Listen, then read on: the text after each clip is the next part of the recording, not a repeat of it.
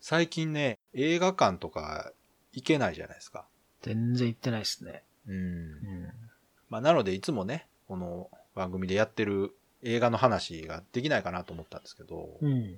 まあ、名作ならば別に最新じゃなくてもいいじゃないかとそいうことで、う。うん。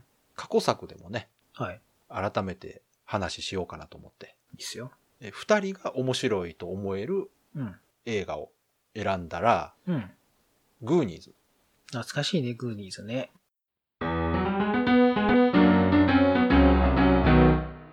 まあこれならね、もう今更ネタバレも何ももうないです し、グーニーズって、いつい つえのっとです映画、ね、85年です。 ?85 年。はい。35年前です。 35年前。はい。えー、11歳か。私はね、中学生でしたね。小学校だ。うん。で、、これ映画館で私見てないんですよ。うん、僕も見てないですよ。テレビですよね。まあなんか日曜、洋画劇場的な、はい多分そういう。洋画劇場でうん相当やってますよね。あとお昼とかの ね。うん。うん。もうほんとレンタルビデオ借りる必要がないぐらいうんテレビでやってたんで。散々見た気はしまうすけど。ん、見た見た。でも意外とね、ここ何年も見てなかったから。うんうん。うんで、今回話すのでちょっとね、私も見直したんですけうど。ん。でとりあえずこれね、うん。スティーブン・スピルバーグの映画だと思ったら違うんですね。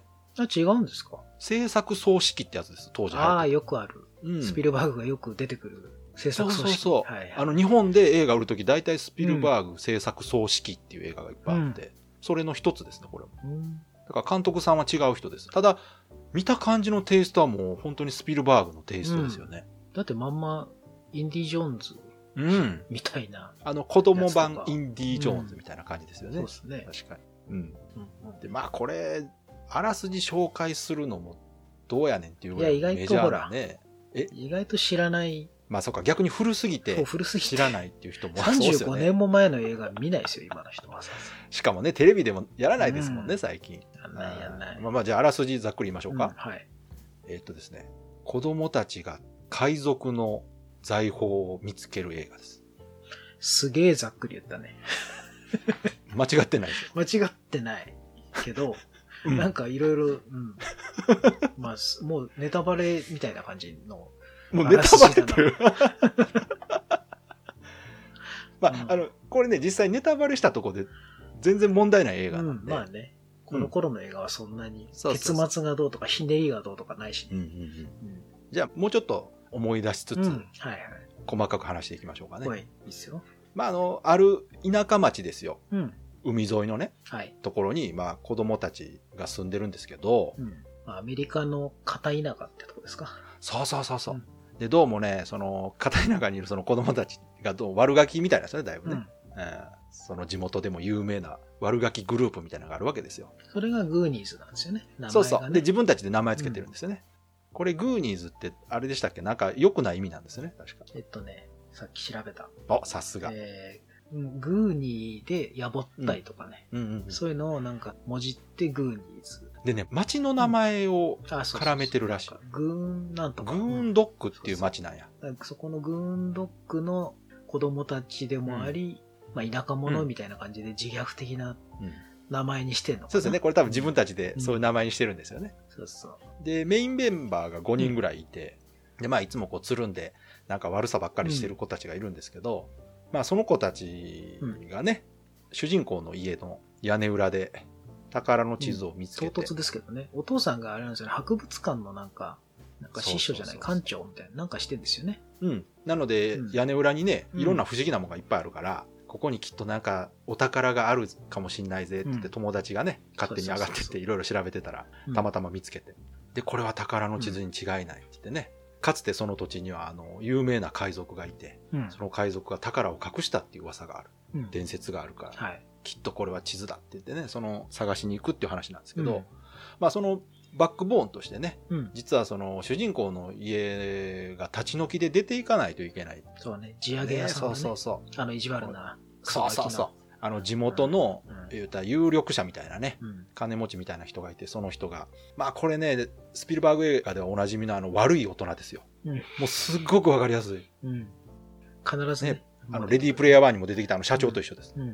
うん。絶対スーツ着ててそうそうそう、あの、ちょっとわか金り持やちなすのいですよね。そうそうインテリでお金持ちでっていうのが敵なんですよね。そう悪い金持ちみたいなやつですそねうそうで、その息子も、あの、すごい嫌なやつっていうね。うんそうそう車乗りましてねで、まあ、その、そういうこともありつつ、暮らしてる中でそういう宝探しをしようっていうね、うんノリで、えー探しに行くんですけど、これ実は冒頭のシーンが全く関係ないとこから始まるんですよね、この映画ね。んなぜか刑務所から始まるっていうね。はいこの辺もね、あの導入部分もスピルバーグらしいというか、スピルバーグの映画ってもういきなり始まるじゃないですか。うんそうでですね見てる方が、え、何これって思ってる間にお話がどんどん進んでいくっていうのがもうスピルバーグ映画のお約束で、もうグーニーズも見事にね、うん冒頭からノンストップでどんどんお話進んでいくんで、そうそう見出したらもう終わりまで見ちゃいますけどね、これ。うんあのあれですよねなんだ強盗団じゃないなえっ、とね、マフィアですね、これ。マフィアというには随分規模がちっちゃいマフィアですよねそっかまあちょっと泥棒集団みたいな感じなのかな。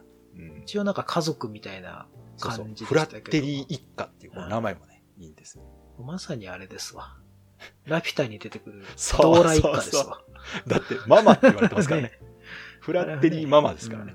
で、そこにちょっとあの、ダメな兄貴とダメな弟みたいな兄弟がいてうんね。ねはいそうで、お母さんになんかあれやれこれやれ言われてうん怒られてるみたいな、本当に宮崎駿に出てくるよううんな、ベターなキャラクターですよやねっぱ。りどっちが先なんでしょうね時代的にはえ、ラピこュれタ、ラピュタ、ちょっと調べましょうラか。ピュタもだってそのぐらいじゃなかったですか85年。これね、どっちかが影響受けてんのかな、こいれ。やまあ同時に同じような発想が出てもおかしくはないからそうですね別に、うん、別にねそんなパクるほどのネタではないけど、そうそう、まあよくあるといえばよくある話なんでしょううけど。ん、あとは思いっきりそのキャラクター性がねえびーっラくピりュタすはるぐらい80 86年ですって。もうまあどっちがどっちかわかんないですけどそうそう。上映が86年やかうら、ん作ってる作時っは、てね、るのは、同じぐららいですね、きっとねい。でも、1年前やったら、なんか影響受けてる可能性あるか もな、確かでも本当にねに。キャうんラ設定がもうまんまというかね,そうですうん、ね。うんで、主人公側のそのグーニーズのメンバーもすごいキャラ立っててね、うんみんなそれぞれこう問題抱えてたり、得意なこと、不得意なことがあったりとかして、うんもうあの、一番主人公より目立ってるあの、チャンクとかね、あの太ったそう、チョコばっか食ってる子ねそう、太ってて、すぐお腹空いちゃう子ね常にそう、両手にお菓子持っててみたいな、もうあん なテンプレなキャラっていうかね、あの子は多分未だにいろんなアメリカのそういう漫画とかで出てくる。出て太きっまたすね。子で必ずドーナツとか持ってるみたいな。そうそう。でね、キャこラれクターね改めて見直したら、この子めちゃくちゃ出てますよね。めちゃくちゃ出てますね。結構重要なポジションですよね。うん。そうそう。ああいう子って大抵ね、脇役で本当にただいるだけみたいな感じが多いんだけど。なんか主人公のマイキーより目立ってる気がするんですよねあ、マイキー、うん、そう、マイキー結構地味だからそうそう。ね。ね でね、主人公の子は、あの、ちょっとこう、体が弱くてね。うん。ななんか喘息があるとか言って。そうそう。で、体が弱いからこそ、ちょっと両親からすごく過保護にされてうん。て、で、本人はまあ、ちょっとそれがコンプレックスだったりするんですようん。ね。うんまあ、兄貴がいるんですけど、うん。お兄ちゃんはその、弟ばっかりがこう、ひいきされてて、ちょっと拗ねてるみたいなね。感じだったりとか、そういうよくあるというか、結構こう、親近感感じる設定がね、うん。ですねう。まくできてて、うん。見てると感情移入しやすいんですよね。そのうん。で、まあそんな感じで、その海賊の財宝探しにしだすんですが、まあうんそこにさっき言ったあの、えー泥棒軍団、フラッテリー一家がはい。絡んできて、うん。まあいろいろ起こるみたいな話になるんですけど、まあこの序盤の展開がね、うんまずもう屋根裏部屋で宝の地図を見つけるっていう、こうの、ん。どうこの展開っていうね。もうどう考えても、藤子不二雄以外考えつかないぐらいの。いや、これでも ね、当時私中学生で見ましたけど、もうたまらないシチュエーションですよ、本当まあね、実は自分家になんかあんじゃねえのみたいな、そうそうそう、なんかね、あの、子供にはよくわからない古いものとかうっん。てすごくロマンあるじゃないですか。うんで、それこそ、あの、本当じゃないにしても、これなんかすごい宝の地図なんじゃないかとかね。うん。これすごく値打ちあるもんじゃないかって子供の頃って勝手に思ったりすることあるじゃないですか。ありますねうんそうそうそうそう。あんな感じでね、おそらく子供たちもその、その宝の地図だって言い出したのが確かマイキーやったんかな。うん。マイキーはあの海賊とか信じてるんですよね。信じてるというはいはかい。うん好きで、そういう冒険に憧れてると。で、周りの友達は意外とね、ませててね、うんそんなわけないよって。うんまあでも面白いからいいか、みたいなね、ノリうでんこう付き合ってくるみたいな感じなんですけど。で、まあこのマイキーのキャラがね、うん。唯一いい子というかね、まあそうっすね。他の子かなり問題児ばっかりやから。うんバカなクソガキばっかですからね、そ本うそうそう当に。そう。もうお兄ちゃんもな、アホやからな。ちゃんもひねくれちゃってるそうそうそうし、そうチャンクはもう嘘つきのバカだ し、あとあのアジア人の子もなんだか変な発明ばっかしてる。データねあ。のねうんそうそうそう。あとあのムカつくあのガキね。偉そうなマウスっていう、そうそうそう。口だけだからあのちょっとマ大ウス人びて。で も、でもあの子はうん。重要なんですよ。あの、メキシコ語が喋れるっつはいっはいはいて。で、あの子のおかげでその地図に書いてあるうん。文言が読めたっていうね。そうねう。んだから、そのキャラクターの設定がちゃんとその要所要所で活かされてて、こういうことができるからう、ん。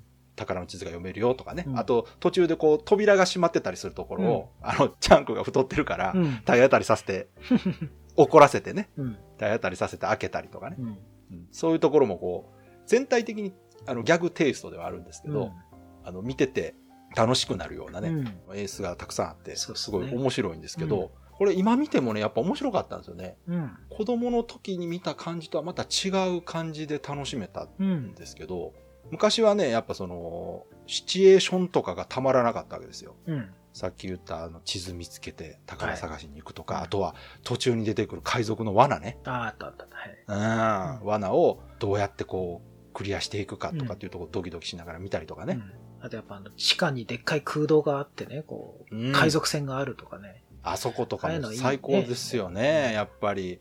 あれなんかもう、向こうのその海賊の財宝とか、海賊のお宝みたいなイメージって、ああいう絵なんでしょうね、やっぱり挿絵というか。うんうん自分たちの街の地下にあんな空洞があったら気づきそうなもんだけどね。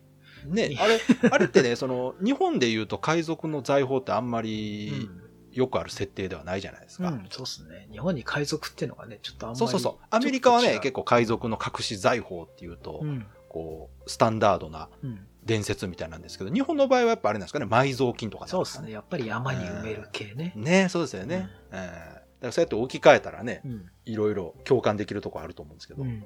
で、その、えー宝探しに行って、その、いろんなところに、まあ、罠が仕掛けてあると。うん。で、海賊がね、自分の宝を奪われないように罠を仕掛けたっていうんですけど、改めて見直したら、あれ、いつあの罠作ったんですかね、あれね。わかんないっすよね。あんな人が通らないようなところに罠を作って、なんか防げたんでしょうかね、あれも。よくわかんい。ないですけどね。もう、罠のための罠というかね。まあ、ねえうんまあ映画のための罠ですけど、 そうですね。実用的ではないですけどね。まあでも途中でね本、当にピンポイントだからあの、途中に死体があって、こう、それが昔その宝を探しに行った冒険家の一人だったとかねうん。うん記録に残ってたなんなんとかってそうそ人うそうだみたいうな。んだから、あ、この人がここにいるっていうことは本当なんだっていうね。進むほどにこう、だんだん真相が明らかになってくるみたいな展開とかね。うん。うん。あとはだから有名なのは、あの、骨のピアノね。あったあった。オルガン、オルガンみたいなやつ。か。そうそうそう。ちゃんと正しい音弾けばってやつね。そうそうそう。なんか楽譜うん。が置いてあって、うんそれ通りに弾くとうん。道ができるというかね。うんそれって暗号でも何でもないじゃんって思うんですけどね。そうですね。その通り弾けばいいんでしょうみたいな。 であの当時はだからあれじゃないですか、そういうピアノの楽譜読める人っていうのは珍しかったんじゃないですか、もしか本当にそんなことあるわかんない。いやいやいやいや。あの、海賊の時代そうそうそう。 でもあのギミックがね、いいですよね。うんなんか、骨でできたピアノで、うんその確かにね謎解きとしてねうんだから今流行りのあの脱出ゲームとかと同じ感覚ですよね、あ、そうそう。それはうね、んすごい思った。ああ脱いう出のをゲームっぽいと。見て育った世代はやっぱ今の脱出ゲームっていうのすごく憧れがあるというかね、うん。あの体験が自分でできるだからグーニーズとタイアップして今謎解き作ったらすごいただ、グーニーズの知名度が今ないでしょ。そこですよね新作とかリメイクやってくれりゃね そうそうそう。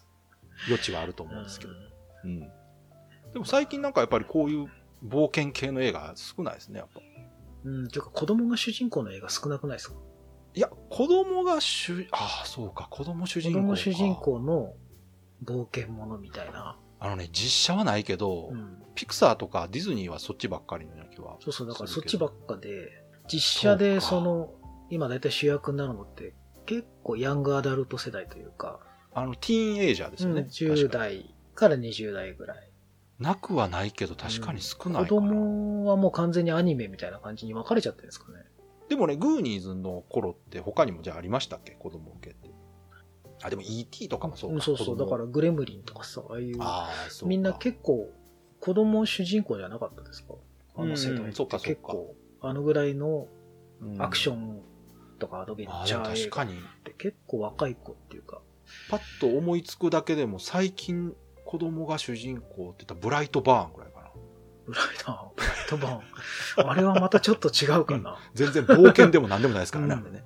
うん。あれただブチ切れてるだけだからね。そうそう。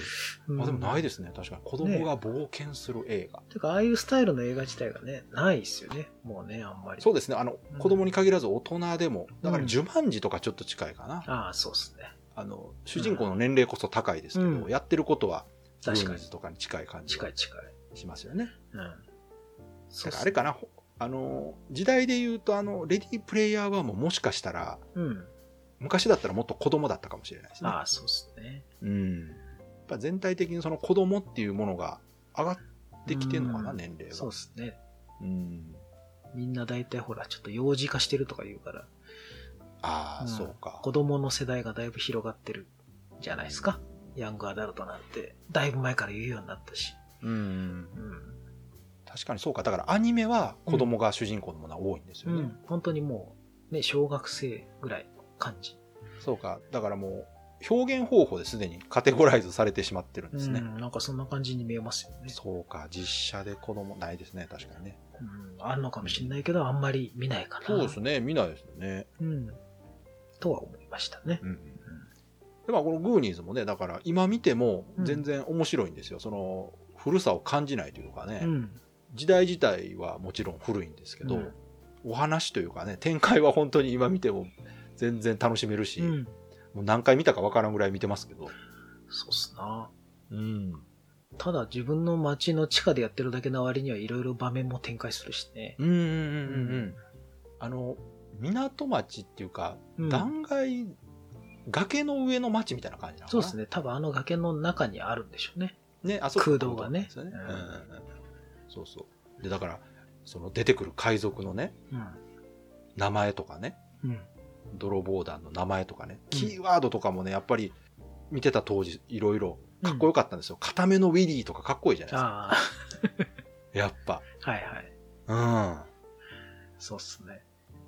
通り名みたいなやつね。ん。そうそうそうそう。で、その、こういう伝説があってとかうね。ん。うんで、うんゲームにもなったじゃないですか。あのファミコンのやつですフかァミコンの、もうファミコンのゲームもめちゃくちゃ有名ですけど。うん で、ゲームがまたよくできてたんで。うん、僕ね、やったことないですよ。ああ、ファミコンそのう。グーに。うん、友達よくやってたけど。あのね、映画と全然違いますよ。うん。うん。映画とはほぼ関係ない。タイトルだけでも、主人公はマイキーやし、うん。えー最後はあの海賊船出てくるし、ああ、うんじゃあ、タイアップで名前だけいただいたみたいな。そうそうそうあと BGM にねちゃんとシンディ・ローパーの曲かかったありしてたからあ、でそうか。あのゲームが有名なのはゲーム自体がやっぱ面白いからなんですよ、うん。うん、よくできててうん。見た目もあのゲーム内容もね、うんだから映画知らなくてもゲーム知ってる人は結構いるんちゃうかなそうっすよね。名前は多う分、有名かな、結構。うんうんうんいや、でも見ててね、懐かしかったですよ。あのうん、、ナベさん好きなシーンとかどの辺、好きなシーンっていうか、あの、うん、今だほら CG でやっちゃうでしょ。ああ確セかッにそうかとをね、そうでやっかいセットをいっぱい組んであって、確かにそれがね、すごい見てて楽しかった、やっぱり。確かにグフニーズはあれ CG なんかないもんないないい、ないない。あの時代、SFX とか言われてたけど。うん、もうだってあの、最後の海賊 SFX の。懐かしいですね今 VFX ですもんねう今、ん、そうそう、SFX。その、オルガンのところにしろ、床が抜ける効果にしろ、うんうんうん合成とかですよね、あんなん多分うんね。うんうんあともう、最後の海賊船がある洞窟とかも、あれも絶対セットで作ってるじゃないですか、もううん。そうですね。巨大な多分プールとかに海賊船作ってそうそうそうそう撮影してるでしょあの当時はそうだったじゃないですか。そうですね。今だったら多分部分的にしか作んなくて、あとは背景全部合成みたいな感じだろうけうど、んうんうんうん昔は全部作ってたから、あの、円形やとあの、マットペインティングって言そっうそうてそ絵うそう描いてたりとかうね、んしますけどあ。の、確かにそうですね。プロジェクターで映したりとかはしてたろううんけうど、んうんうんうん。あとあの、ほらそうかあのそうか。奇形のほら人出てくるじゃないですか。なんだっけ、えーキャラクスタロースあ、スロース。スロース結構いいやつ。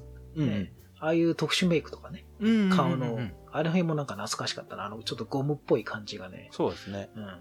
最近とは違う、あの頃の手作り感のある、なんていうの、特撮確かにその、今改めて見ると確かにうん、ちょっとあらは見えますけど、でも全然耐えれるぐらいそうそうのそう。クオリティですよね。あとやっぱ実際に作ってるっていうのはなんかこう説得力あるなと思いながら。いやー、そりゃそうでしょ。だってうん同じ空間に そうそうそう。そのものが置いてあるわけですからね。だからね、ああ、こういう映画良かったななんて思って。うーん、確かに確かに。アナログさはすごいですねそ。う確かに。いちいち全部このセット作ってんだなと思ったね。いや、いいなと。うん。やっぱこう、見た目もそうなんですけど、お話の展開がすごく上手だなと思って、子供の頃っていうか当時見てた時は、うん子供の冒険活劇映画っぽい感じで見てたんですけど、はいはい。大人になってみると、うん。結構その社会問題というかね、うん。いろんな子供からは見えない大人の問題みたいなものがこういろいろ散りばめられてて、まあそれこその地上げの問題とか、うんあとは家族間のなんかこう葛藤とかね、はいはそういうのがあちゃんとこれあったんだなと思ってだかい。うん。らそれがあることで、うん大人になってみてもなんかリアリティがあるなと思ってうね、ん冒険自体はすごくファンタジーなんですけど、うんその背景の社会背景自体はすごくどこにでもありそうな感じというかね、多分あの時代を反映してるんでしょうね、アメリカの。ああーの頃を。そうかあの、うん都市開発でそうそうそう新しくなっていく過程でそういう古い家出ていかなあかんみたいなこととかあったんでしょ多うね分。ね、格差が出てきたとか、そういう。ああ、そうかそうか、あるんそうじいうゃこないとですか。か。うんうんうんね、明らかになんか、主人公たちの家庭はそんな、ね、お金ありそうじゃなうん。かったそうですかそらうそうそねう。ね。うん、街自体もなんかちょっとお金がありそうな街ではなかったそうですね。から寂れてましたもんね。そうなんですよ。で、いわゆる自分たちで自虐的にグーニーズって言ってる子たちが最後、海賊の宝を手に入れてみんなから認められるっていううん、気持ちいい最後なんですよね。そうですね。うん。あれも良かったな。うん最後お宝見せて、インタビューされるんですよ、テレビ局にね。はいはいはい来てましたねで、でもでも、テレビ局もあんま信じてなくて、うん。まあなんか子供が何か言ってるんだろうと思ってインタビューしてたら、うん本当に最後の最後でね、ね、宝石あったよ、みたいな。うんで、海賊船が出てくるんですよ。そう。あそこでみんな大人が、本当だったんだってなる、あの瞬間ね。まあね、あれいいシーンなんですけど、なんで海賊船出てきたんで すかね。あれは確うんかあの、最後の仕掛け発動させたでしょあのフラッあ、テそリっッかカそがっか。。うん。あれであれで、出港すするようになってるんですよ、あれ。そっかそっか。うんあれでどっか入り口も開いて。そうそう、あの仕掛けで崖が崩れて船が船でするっていうあれ仕掛けなんですあっあ、てそっ。かそっか。うん。そういうこと、ね、いや、でも、あの、あそこの、クライマックスのとこなんかもうめちゃくちゃスピルバーグですようね。ん。 規模がでかいしね、もう。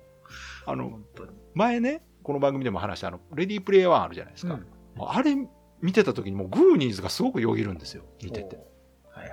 あの、カーチェイスのシーンとかで音楽なった時とかの演出も、グーニーズとかスピルバーグの映画って、コミカルな、こう、チェイスシーンとかで音楽がなって、音楽に合わせてなんかこう演出が入るっていうのが多いんですよ。そうですね。